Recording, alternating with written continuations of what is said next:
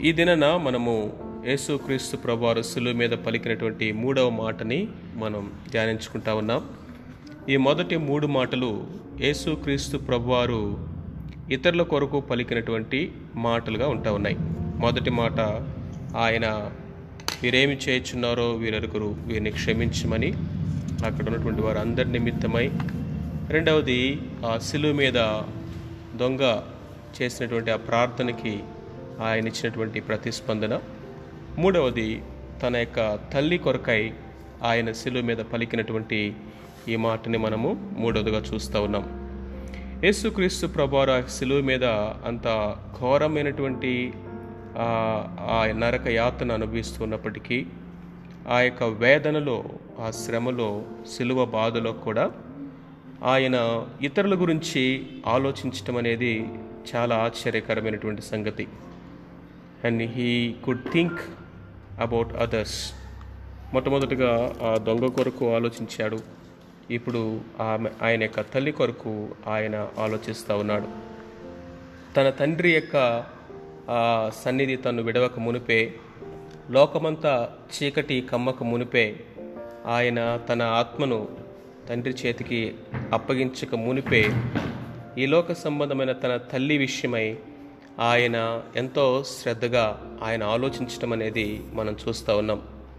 ఇది మనకేం తెలియచేస్తుందంటే first Born sun పెద్ద కుమారుడి యొక్క బాధ్యత. లేకపోతే ఆయన ఎంత ఫెయిత్ఫుల్గా ఆ బాధ్యతను చివరి వరకు ఆయన నెరవేరుస్తూ ఉన్నాడో మనము ఈ యొక్క సందర్భంలో మనం చూడగలుగుతూ ఉంటాం.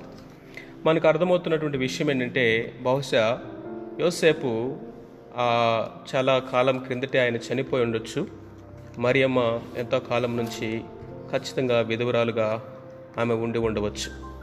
లేఖనము ఆయన గురించి ఎక్కువగా మాట్లాడట్లేదు. యేసుక్రీస్తు ప్రభారు పన్నెండు సంవత్సరాల వయసులో దేవాలయానికి తీసుకువెళ్ళిన సందర్భంలో అక్కడ యోసేపు మనకు కనిపిస్తాడు ఈ లోకపు తండ్రి. ఆ తర్వాత యోసేపును గురించినటువంటి ప్రస్తావన మనకి లేఖనము ఇవ్వట్లేదు. ఇక్కడ సందర్భాన్ని కనుక మనం చూసినట్లయితే అక్కడ ఉన్నటువంటి సోల్జర్స్ యేసుక్రీస్తు ప్రభు వారి యొక్క అంగీని చీట్లు వేసుకుంటూ ఉండగా యేసు ప్రభు వారు కనులెత్తి తన తల్లి వైపు చూస్తూ ఆయన ఈ మాటలు పలికేనట్లుగా యోహాను సువార్తలో చాలా చక్కగా రాశాడు. ఆ కాంటెక్స్ని దీనికి లింక్ చేయటంలో ఒక ఖచ్చితమైనటువంటి ఆలోచన అయితే కారణమైతే ఉంది. చార్ల్స్ స్విండల్ అనేటువంటి ఆయన ఏమంటంటే there seems to be a connection between what the soldiers were doing and the words of Jesus Christ యేసుక్రీస్తు ప్రభువారు మాట్లాడుతున్నటువంటి ఆ యొక్క మాటలకి అక్కడ జరుగుతున్నటువంటి సోల్జర్స్ చేస్తున్నటువంటి దానికి ఖచ్చితంగా ఏదో కనెక్షన్ ఉంటుంది అని అంటారు. చరిత్రకారులు ఏమని చెప్తారంటే బహుశా ఆ యొక్క అంగీని మరియమ్మ ఏసైకి ఇచ్చి ఉండొచ్చు అని అని చెప్తారు. యేసుక్రీస్తు ప్రభువారు నాజీరు చేయబడినవాడు ప్రత్యేకించబడినటువంటి వాడు. కాబట్టి ఆయన ముప్పై సంవత్సరాల వయసులో ఆయన పబ్లిక్ మినిస్ట్రీకి బయటికి వెళ్ళినప్పుడు ఆ తల్లి అయినటువంటి మరియమ్మ ఆ యొక్క అంగీని ఇచ్చి ఉండవచ్చు అనేటువంటి ఒక ఆలోచన ఉంది. దీనికి సపోర్టివ్గా మనము సమూహలకి హన్న అంగీలు తీసుకొని ఆ యొక్క మందిరంలోనికి రావడము మనం చూస్తాం. ఎందుకంటే సమీయులు కూడా నాజీరు చేయబడిన వాడే. ఏది ఏమైనప్పటికీ కూడా అక్కడ కనుక మనం చూసినట్లయితే ఆయన అంగీలు చిలు సిలు సిలువ దగ్గర చీట్లు వేస్తున్న టైంలో ఆ యొక్క తల్లితో ప్రభువారు మాట్లాడుతున్నటువంటి మాటల్ని మనం ఇక్కడ చూస్తూ ఉన్నాం. ఈ సిలువ దగ్గర కనుక మనం చూసినట్లయితే ప్రత్యేకంగా ముగ్గురు గురించి మనము ఆలోచన చేస్తాం. మొట్టమొదటిగా చూసినట్లయితే తల్లి అయినటువంటి మరియా రెండవది శిష్యుడైనటువంటి యోహాను మూడవదిగా ప్రప్రథమగా వారిద్దరితో మాట్లాడుతున్నటువంటి యేసు క్రీస్తు ప్రభార్.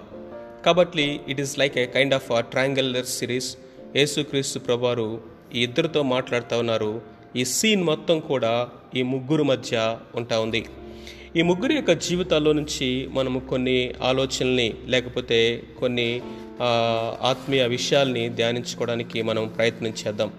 మొట్టమొదటిగా మరియమ్మ యొక్క జీవితంలో నుంచి మనం చూసినట్లయితే ఆ మదర్స్ లవ్. ఒక తల్లి యొక్క ప్రేమ ఎలాంటిది అనేది ఆమె యొక్క త్యాగం ఎలాంటిది అనేది మరియమ్మ యొక్క జీవితంలో నుంచి మనము నేర్చుకుందాం. మొట్టమొదటిగా కనుక మనం చూసినట్లయితే ఆమె యొక్క జీవితంలో ప్రభు దాసురాలను నీ చిత్తమే నెరవేర్చబడునుగాక అని ఆమె చెప్పినటువంటి ఆ దినం మొదలుకొని ఆమె యొక్క జీవితంలో ఒకదాని తర్వాత ఒకటి ఒకదాని తర్వాత ఒకటి శ్రమలు అనేవి ప్రారంభమవుతూనే వచ్చినాయి. మొదట మొట్టమొదటిగా గ్యాబ్రియల్ దూత వచ్చి ఆ శుభవర్తమానం తెలిసిన తె- చెప్పినప్పుడు నిజానికి అది పరలోక సంబంధమైన శుభవార్త అయినప్పటికీ ఆమెకి అల్లంత దూరాన ఆశీర్వాదాన్ని దేవుడు దాచిపెట్టినప్పటికీ అది ఆమె పొందుకునే వరకు ప్రతి అడుగులోనూ ఆమె ఎంతో కాస్ట్లీ ప్రైస్ అనేది పే చేసి చేయవలసి వస్తూ వచ్చింది. ఆ తర్వాత యేసుక్రీస్తు ప్రభువారిని దేవాలయంలోకి తీసుకెళ్ళినప్పుడు సిమియోను ఆ యొక్క ప్రవచిస్తూ అక్కడ అంటాడు నీ యొక్క కడుపులో నుండి కత్తి దూసుకుని పోతుంది అని మరియమ్మతో చెప్పటం అనేది మనం చూస్తాం. అది లూకాసు వార్త రెండో అధ్యాయం ముప్పై ఐదో వచనంలో మనం చూస్తాం. సో ఆ రోజు ఆమెకి ఏం అర్థమైందో మనకు తెలియదు కానీ ఆ కత్తి ఏంటి అనేది మనము ఆమె ఆ రోజు సంపూర్ణంగా అర్థం చేసుకుందని మనం చెప్పలేం. కానీ step by step step by step ఆ యొక్క ఖడ్గం అనేది ఏ విధంగా ఆమెకు దగ్గరగా దగ్గరగా దగ్గరగా వస్తూ ఉందో మనం ఖచ్చితంగా చూస్తాం. ఫస్ట్ టైం ఆ యొక్క కత్తిని ఆ స్వర్డ్ని ఆమె ఆ యొక్క పెయిన్ని అనుభవించినటువంటి సందర్భం అయితే ఖచ్చితంగా హేరోదు ఆ యొక్క పిల్లలందరినీ కూడా మ్యాసికర్ చేసినప్పుడు ఆ యొక్క బాధ అనేది ఖచ్చితంగా ఆమె అనుభవించి ఉండుంటుంది.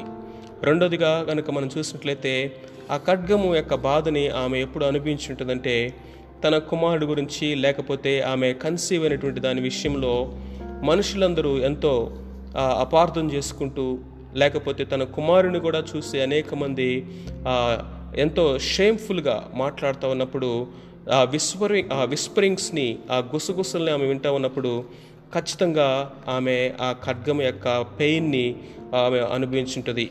మూడోదిగా కనుక మనం చూసినట్లయితే ఆయన పర్ఫెక్ట్ మ్యాన్ అయినప్పటికీ పరిశుద్ధుడైనప్పటికీ సొసైటీలో పబ్లిక్ మినిస్ట్రీలో ఆయన పొందుకున్నటువంటి మిస్అండర్స్టాండింగ్స్ మోకరీ ఆ తర్వాత ఎంతో తీవ్రమైన వ్యతిరేకత నజరేతులో ఎదురైనప్పుడు ఆమె ఖచ్చితంగా ఆ యొక్క కత్తి ఖడ్గం యొక్క పెయిన్ని ఆమె అనుభవించుంటుంది. ఫైనల్గా ఆ ఖడ్గం యొక్క పెయిన్ని ఆమె మరి ఎక్కువగా అతి సమీపంగా అనుభవించింది ఎక్కడంటే ఆ సిలువ దగ్గర. The sword is dividing Mary's heart and it is piercing into the depths of our heart అనేది ఖచ్చితంగా మనము చెప్పవచ్చు. సో ప్రియమైనటువంటి వారులారా ఈ ఈ యొక్క మరియమ్మ యొక్క జీవితంలో నుంచి ఈ ప్రాఫెసీలో నుంచి మనము నేర్చుకునేది ఏంటంటే ఈ యొక్క స్వర్డ్ అనుభవం అనేది మన యొక్క ప్రతి ఒక్కరి జీవితంలో మనము అనుభవించవలసిందే. ఒక ఆయన ఏమని రాస్తాడంటే చాలా చక్కగా రాస్తాడు if she was have to as son she was also have to as sword అంటాడు. ఆమె కుమారుణ్ణి కావాలి అని కనుక ఒప్పుకుంటే ఆ ఖడ్గము కూడా కావాలి అని దానితో పాటు ఒప్పుకున్నట్లే. If she was to have a son she was also to have a sword son and the sword both will go together in Christian life యేసు క్రీస్తు ప్రభువారిని ఎంబ్రేస్ చేసిన ప్రతి ఒక్కరూ సిలువను ఎంబ్రేస్ చేసినట్లే. సిలువ అనేది లేకుండా ఇదిగో యేసు క్రీస్తు ప్రభువారి యొక్క శిష్యుడిగా మనం కొనసాగటం అనేది అతి కష్టము. అంతేకాకుండా the great privileges always brings great sorrows అని ఇంకొక ఆయన అంటాడు. Great privileges always brings great sorrows Mary was a chosen vessel. Mariyamma ప్రభు చేత ఎన్నుకోబడినటువంటి ఒక ఏర్పరచబడినటువంటి పాత్ర. దేని కొరకంటే to share the sufferings of the saviour రక్షకుడైనటువంటి యేసు క్రీస్తు ప్రభు యొక్క శిలువ శ్రమల్లో పాలి భాగస్తురాలుగా ఉండడానికి ఆమె ఎన్నుకోబడినటువంటి పాత్రగా మనం చూస్తూ ఉన్నాం. మనము కూడా ఎన్నుకోబడిన పాత్రలుగా ఉండాలంటే సోడ్ అనే దాన్ని మన జీవితంలో ఆ పెయిన్ అనేదాన్ని మనం ఎప్పుడు కూడా తప్పించుకోలేం. మరియమ్మంట సిలువ దగ్గర నిలబడి సిలువ చెంతనే నిలబడి ఆయన వైపు చూస్తూ ఉంది. ఆయన యొక్క నుదుటి మీద ఆ బాలుడైనటువంటి ఎస్ఐ యొక్క నుదుటి మీద ఎన్నో ముద్దులు పెట్టింది. కానీ ఇప్పుడైతే ఆ నుదురు ముండ్ల కిరీటముతోటి గుర్చబడి రక్తసిక్తమై ఉంటా ఉంది. చేతులు పట్టుకొని ఆయనకి నడక నేర్పించింది.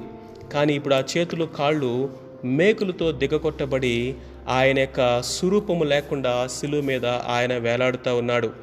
ఇదిగో అక్కడ కనుక మనం చూసినట్లయితే యేసు క్రీస్తు ప్రభువారి యొక్క శిష్యులు వెళ్ళిపోయారు.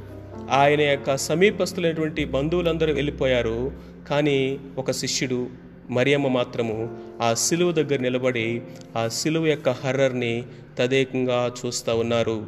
అందుకనే ఏడబ్ల్యూ పింక్ అనేటువంటి వ్యక్తి ఏమంటారంటే never such bliss at human birth never such sorrow at in human death అంటాడు. అంటే ఆ ఒక ఒక అబ్బాయి పుట్టినప్పుడు ఒక జన్మ జరిగినప్పుడు అంత సంతోషం ఎప్పుడు జరగలేదు. కానీ ఒక మానవాతీతమైనటువంటి అతి ఘోరమైనటువంటి మరణం కూడా మరెన్నడూ కూడా భూమి మీద జరగలేదు అని ఆయన చెప్తాడు. కాబట్టి మరియమ్మ యొక్క జీవితంలో నుంచి మనము గనక నేర్చుకున్నట్లయితే ఆ రోజు యేసుక్రీస్తు ప్రభారు ఆమె వైపు కన్నులెత్తి చూచి అమ్మా ఇదిగో నీ కుమారుడు అని ఆయన చెప్పినప్పుడు ఆమెకి ఒక సంగతి క్లియర్గా అర్థమైంది. అదేంటో తెలుసా? ఈ రోజు నుంచి నా ఈ లోక సంబంధమైనటువంటి సంబంధము తెగిపోతూ ఉంది. Earthly relation earthly ties are going to be broken and a new heavenly relationship was about to begin ఏంటి ఆ హెవెన్లీ రిలేషన్ రిలేషన్షిప్ అంటే he would no longer be a son but he's going to become a saviour తన కుమారుడుగా ఇక ఆయన ఎన్నటికీ కాదు కానీ ఆయనకే ఆయన రక్షకుడుగా అవబోతా ఉన్నాడు. ఈ లోక సంబంధమైనటువంటి ఆ యొక్క తాళ్ళన్ని తెగతెంపులు అయిపోతూ ఉన్నాయి. పరలోక సంబంధమైన క్రొత్త రిలేషన్షిప్ ఏర్పరచబడిపోతూ ఉంది. అక్కడ నిలబడి ఆ సులువు మీద చూస్తున్న తన కుమారుడే తన్ను కూడా రక్షించేటువంటి తన రక్షకుడు అన్న సంగతి మేరీకి అర్థమైంది. నిజమే the sword has stuck its most sensitive target. నిజమే మరియమ్మ యొక్క హృదయ లోతులోనికి ఆ లోతైన ఖడ్గము దూసుకొని పోయింది. కానీ సైలెంట్గా ఆమె అక్కడ నిలబడి అదంతా కూడా చూస్తూ ఉంది. కానీ ఆమె అరవలేదు కేకలు వేయలేదు సిలువ మీద నుంచి ఆయన్ని పిలవలేదు. She never disturbed the divine intervention and the demi divine communication the saviour was making from the cross రెండవదిగా కనుక మనం చూసినట్లయితే ఇదిగో యేసు క్రీస్తు ప్రభువార్. కుమారుడైనటువంటి యేసు క్రీస్తు ప్రభువారిలో నుంచి మనం నేర్చుకోవాల్సిన పాఠాలు కనుక మనం చూసినట్లయితే ఒక పర్ఫెక్ట్ మ్యాన్గా తన యొక్క తల్లిదండ్రుల్ని ఏ విధంగా గనపరచాలి ఆనర్ చేయాలి అనే దానికి ఏసయ్య ఒక పర్ఫెక్ట్ ఎగ్జాంపుల్ని మనం చూస్తాం. Here we see a perfect man setting an example for children to honour their parents he he's fulfilling the old testament commandments one of the old testament commandments తాను చేతులతో తానే రాసినటువంటి ఆ పలకల మీద ఒక ఆజ్ఞని ఆయన నెరవేరుస్తా ఉన్నాడు. నీవు దీర్ఘాయుష్మంతుడనట్లు నీ తల్లిని నీ తండ్రిని నువ్వు సన్మానించమని. నూతన నిబంధనలో పౌలు ఎక్స్ప్లెయిన్ చేసినటువంటి ఇంకొక మాటని కూడా ఆయన నెరవేరుస్తున్నట్లుగా సిలువు మీద మనకి కనిపిస్తూ ఉంది. అది కూడా కనుక మనం చూసినట్లయితే obey your parents in the lord so ఇక్కడ కనుక మనం చూసినట్లయితే అక్కడ నిలబడినటువంటి ఆ మరియమ్మ ఏ స్థితిలో ఉంది అని ఒకసారి ఆలోచన చేసినట్లయితే చాలా ఎర్లీ స్టేజ్లోనే విడోగా అయిపోయినటువంటి ఒక స్త్రీగా ఆమె అక్కడ నిలబడి ఉంది. అంతేకాకుండా ఒక ఫాదర్లెస్ ఫ్యామిలీ అక్కడ కనపడతా ఉంది. ఖచ్చితంగా మనము చరిత్రలో చూసినట్లయితే Joseph might have died at very early of her married life ఆ టైంలో నుంచి ఆ ఇంటికి పెద్ద దిక్కు ఎవరంటే యేసుక్రీస్తు ప్రభువారే థర్టీ ఇయర్స్ వరకు. మేబీ తన తండ్రి నేర్పించినటువంటి ఆ యొక్క వడ్రంగి పని చేస్తూ తన తల్లిని కుటుంబాన్ని ఆయన పోషించుండొచ్చు. అంతేకాకుండా that was a poor family ఆ కుటుంబం కనుక మనం చూసినట్లయితే అది చాలా పేద కుటుంబం. అది బైబిలే సాక్ష్యం ఇస్తూ ఉంది. అలాంటి కుటుంబాన్ని అలాంటి తల్లిని అలాంటి విడో స్థితిలో ఉన్నటువంటి తల్లిని విడిచిపెట్టి ఇప్పుడు పెద్ద కుమారుడు సులువు మీద చనిపోతా ఉన్నాడు. ఇప్పుడు ఆ హ్యూమన్ రిలేషన్షిప్స్ అనేవి చాలా స్ట్రెచ్ అయిపోయి ఆ ఆ యొక్క పెయిన్ని ఒకవైపు తల్లి మరోవైపు యేసుక్రీస్తు ప్రభువారు కూడా ఒక పర్ఫెక్ట్ మ్యాన్గా సులువు మీద ఆ పెయిన్ని ఫీల్ అవుతున్నటువంటి మూమెంట్స్ అవి. ఆ టైంలో ఆయన నేను దేవుణ్ణి ఈ మూమెంట్ నుంచి నాకు ఇంకా ఈ లోకానికి నాకు సంబంధం లేదు. నేను వచ్చిన పనిని ఇంకా కొద్ది నిమిషాల్లో గడియలు నేను ముగించి పరలోకానికి వెళ్ళిపోతా ఉన్నాను. నా మహిమలోకి నేను వెళ్తాను. వీరు ఎలా ఉంటే నాకేంటి? అన్నట్లుగా ఆయన ఆలోచించట్లేదు. Was concerned about his own mother earthly mother ఆమె ఆమె విషయమైనటువంటి ఆ కన్సర్న్ని కనుక మనం చూసినట్లయితే అది రియల్లీ అమేజింగ్ ఎందుకంటే ఆ యొక్క శిలువ మీద నుంచి మనకు రెండు విషయాలు కనపడతా ఉన్నాయి.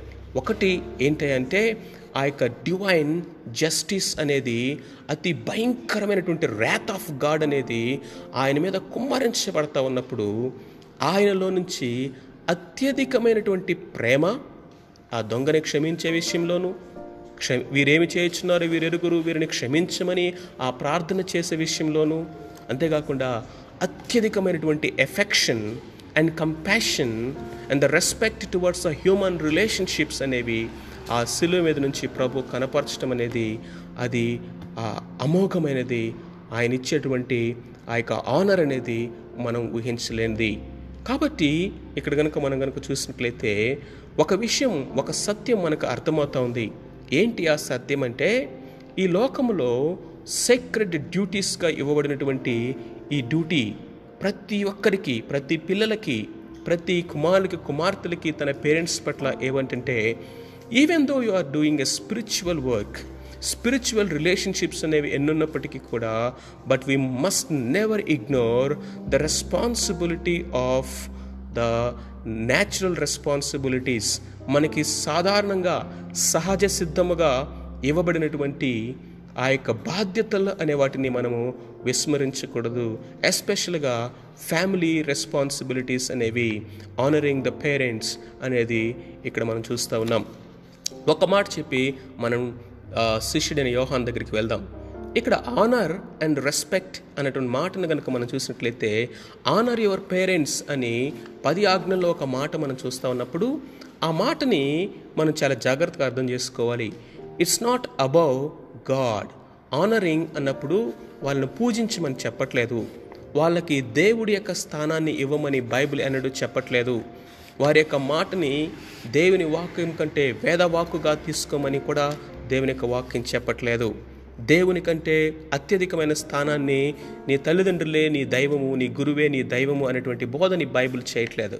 But here it is respect it is మన యొక్క రెస్పాన్సిబిలిటీని విత్ లవ్ అండ్ డిగ్నిటీ మనం నెరవేర్చాలి అన్న విషయాన్ని ఇక్కడ బైబిల్ మనకు జ్ఞాపకం చేస్తూ ఉంది.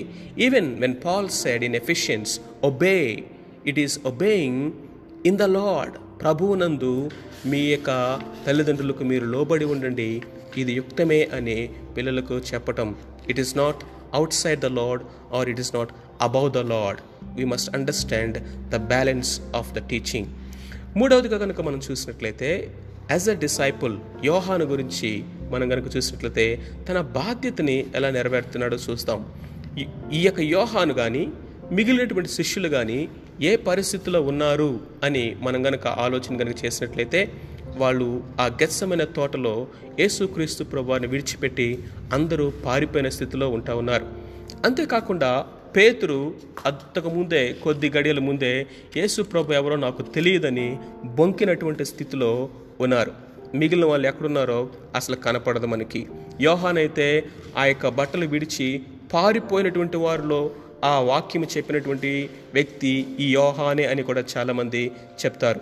ఏది ఏమైనప్పటికీ ఆ ముందు ఉన్నటువంటి కొన్ని గడియలు అనేవి వాళ్ళకి మెమరబుల్గా లేవు. చాలా ఆనందదాయకంగా లేవు. వాళ్ళు ఓడిపోయారు వాళ్ళు ప్రభువుని అమ్మేశారు అబద్ధమాడారు ఆయన విషయమై అభ్యంతరపడ్డారు ఎంతో షేమ్ఫుల్ పనులు వాళ్ళు చేశారు. అయినప్పటికీ ఇక్కడ వారి పట్ల ప్రభు యొక్క కన్సర్న్ చూడండి. ప్రభు వారిని ఏ విధంగా చూస్తా ఉన్నాడో మనం గమనించినట్లయితే అప్పుడే అప్పుడే విడిచి పారిపోయినటువంటి శిష్యుడైనటువంటి యోహాన్ అక్కడ ఉంటే ఇప్పుడే కదా కొద్ది నిమిషాల ముందు వీళ్ళు నన్ను విడిచిపెట్టి పారిపోయారు నేను ఎవరో తెలియదని బొంకారు అని ప్రభు అనుకోలేదు. కానీ తన శిష్యుడుని అక్కడ చూసి తన తల్లిని గురించినటువంటి బాధ్యత ఆయనకు అప్పగించడానికి ప్రభువు ఇష్టపడ్డాడు. పేతురు విషయంలో మనం చూస్తే ఇదిగో పరలోక తాళపు చెవులు నీకు ఇస్తానని చెప్పిన ప్రభు సంఘానికి అపోస్తులకి అధిపతిగా చేశాడు. మనకి ఏం అర్థమవుతోందంటే మన ఫెయిల్యూర్స్ని చూసి ప్రభు రిజెక్ట్ చేసేవాడు కాదు. మన యొక్క one time failure one time ఫెయిల్యూర్ని momentary ఫెయిల్యూర్స్ని చూసి ప్రభు ఎప్పుడు మనల్ని డిస్పైస్ చేయడు. ఆయన సిలువ దగ్గరికి వెళ్ళినప్పుడు మనకి ఎంతో అద్భుతమైనటువంటి హోప్ ఉన్నది అంటానికి అక్కడ నిలబడినటువంటి యోహాను దూరంగా వెంబడిస్తున్నటువంటి పేతురే మనకి ఎగ్జాంపుల్గా ఉంటా ఉన్నాడు. మనము కొంతమంది జీవితాలు కనుక మనం చూసినట్లయితే ఎందుకు ఆ రోజు వాళ్ళు యేసు ప్రభు విషయమే అభ్యంతరపడ్డారు అని కనుక చూసినట్లయితే వారు ప్రభువుని ఆ రోజు వాళ్ళందరూ పట్టుకొని దొమ్మిగా కొడతా ఉంటే అది షేమ్ఫుల్ యాక్ట్గా వాళ్ళు ఫీల్ అయ్యారు. నిజమే ప్రియులరా కొంతమందికి కన్విక్షన్స్ ఉంటాయంట.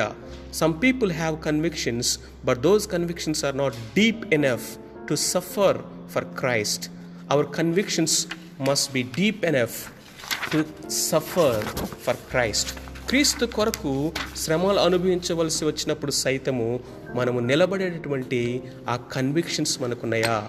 ఇదిగో యోహాను మీద నమ్మకం ఉంది ప్రభువుకి. తన ప్రేమను అనుభవించిన వాడు తన ప్రేమను అతి దగ్గరగా చూసినటువంటి వాడు రొమ్మున ఆనుకున్నటువంటి శిష్యునికి తన తల్లి బాధ్యతను ఎంతో ఆయన నమ్మకంగా అప్పగిస్తున్నాడు. ప్రియమైనటువంటి వారులారా ఈ మాటలో మనం నేర్చుకోవాల్సినట్టు తెలుసా? మన బలహీనతలను చూసి కూడా మనమేంటో ఎరిగి కూడా దేవుడు కొన్ని బాధ్యతలు మనకి అప్పగిస్తా ఉన్నాడు. అవి చాలా గంభీరమైనవి అవి చాలా ఉన్నతమైనవి.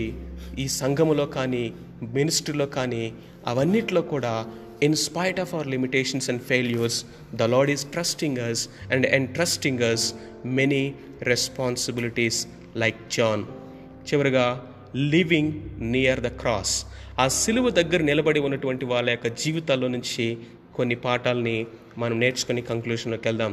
Let us see what application what lessons that we can learn at the cross ఆ సిలువ దగ్గర నిలబడినటువంటి వ్యక్తులు ఎవరు అనేది మనం గనక చూసినట్లయితే very closely there are people who are standing at the cross first thing Mary Mary యొక్క జీవితంలో నుంచి మనం నేర్చుకోవాల్సిన పాఠాలు అంటే తెలుసా? Sharing of the suffering of the cross sharing of the suffering of the cross పౌలు అంటున్నాడు క్రీస్తు పడిన శ్రమంలో మిగిలిన వాటిని నా శరీరమందు నేను అనుభవిస్తూ ఉన్నాను. He has called us to suffer for the sake of Christ క్రీస్తు కొరకు శ్రమ అనుభవించడానికి మన విశ్వాసాన్ని బట్టి శ్రమ అనుభవించడానికి సత్యాన్ని బట్టి మనం నమ్మిన సత్యము కొరకు శ్రమ అనుభవించడానికి ప్రభు మనల్ని లోకంలో లోకములో పిలిచాడు.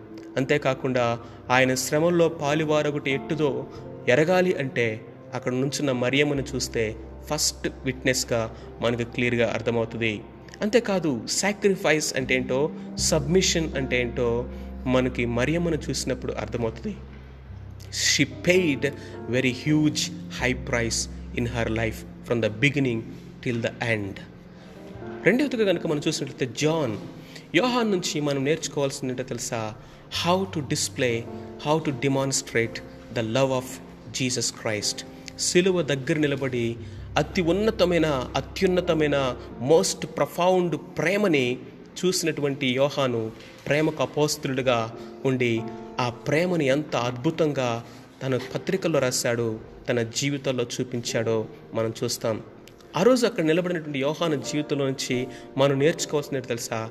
Take care of poor and needy that is how you demonstrate the love అంతేకాదు take up the cross that is the definition of discipleship శిష్యత్వానికి నిర్వచనం అనేది సిలువనెత్తుకొని నడవటం ద్వారానే అనేది మనకు అక్కడ సిలువ దగ్గర నిలబడినటువంటి యోహాను చూస్తూ ఉన్నప్పుడు మనకు కనిపిస్తూ ఉంది.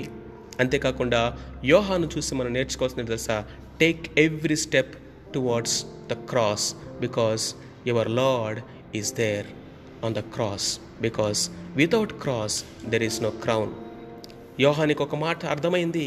ఆ రోజు వాళ్ళ తల్లి అడిగింది ఈ సింహాసనంలో ఒక కుడి పక్కన ఎడం పక్కన ఇద్దరు కుమారులు కూర్చోబెట్టుకోమని అడిగినప్పుడు శిలువ మీద వేలాడుతున్న ఎస్ఐని చూసినప్పుడు నిజమైనటువంటి ఆ యొక్క ఆ రాజ మార్గం ఏంటో శిలువ మార్గం ఏంటో ఆ మహిమ మార్గం ఏంటో ఆ సింహాసనం మీద కూర్చుండటానికి దేవుడు సిద్ధపరిచిన మార్గం ఏంటో ఆయనకు అర్థమైంది. Without cross there is no crown అనేది తాను నేర్చుకున్నాడు. అండ్ దెన్ సొలోమిని అక్కడ సొలోమి కూడా ఉంది మనం చూసాం. సొలోమి జీవితంలో అంటే యోహాన్ సువార్త పంతొమ్మిది ఇరవై ఐదులో మనం చూస్తే ఆమె మరీ యొక్క సహోదరి అని యోహాన్ రాశాడు. సొలోమి జీవితంలో నుంచి మనం నేర్చుకునే పాఠం ఏంటో తెలుసా? అక్కడ సొలోమి ఆ సిలువ మీద ఏలాడుతున్న ఏసని చూసినప్పుడు ఆ రోజు ప్రభు అన్నాడు నేను తాగే గిన్నెలుంది వీళ్ళు తాగగలరా? అంటే ఆమె ఎస్ తాగగలరు అని చెప్పింది. వాళ్ళు కూడా ఎస్ అన్నారు. సింహాసనం మీద కూర్చోబెట్టడానికి నా కుమారులకి అవకాశం ఇవ్వమని రికమెండేషన్ చేసింది. ఆమెకు అర్థమైనటువంటి ఒక సత్యం ఏంటో తెలుసా? There is no selfishness at the cross but only sacrifice సిలువు దగ్గర సెల్ఫిష్నెస్ అనే దానికి చోటు లేదు. కేవలం సాక్రిఫైస్ అనే దానికి చోటు ఉంది. నో పెయిన్ నో గెయిన్ అన్నటువంటి సత్యాన్ని ఆమె ఎంతో అద్భుతంగా ఆ సిలువు దగ్గర నేర్చుకుంది అని ఖచ్చితంగా మనం చెప్పగలం. అండ్ ఫైనల్లీ సోల్జర్స్ కూడా ఉన్నారు. అక్కడ సోల్జర్స్ ఏం చేస్తున్నారు తెలుసా? లోకమంతా కూడా సిలువు వైపు చూస్తూ ఉంది. పరలోకమంతా సిలువు వైపు చూస్తూ ఉంది. ఇదిగో ఆ సిలువ మీద వేలాడుతున్న ఏసయ్య లోకరక్షకుడుగా అటోన్మెంట్ చేస్తూ ఉంటే వీళ్ళు ఏం చేస్తున్నారు తెలుసా? అక్కడ గ్యాంబ్లర్స్గా గ్యాంబ్లింగ్ ఆడుతున్నారు. చీటీలు వేసుకుంటా ఉన్నారు. వాళ్ళు అపహాసం చేస్తూ ఉన్నారు. ఎగతాలు చేస్తూ ఉన్నారు.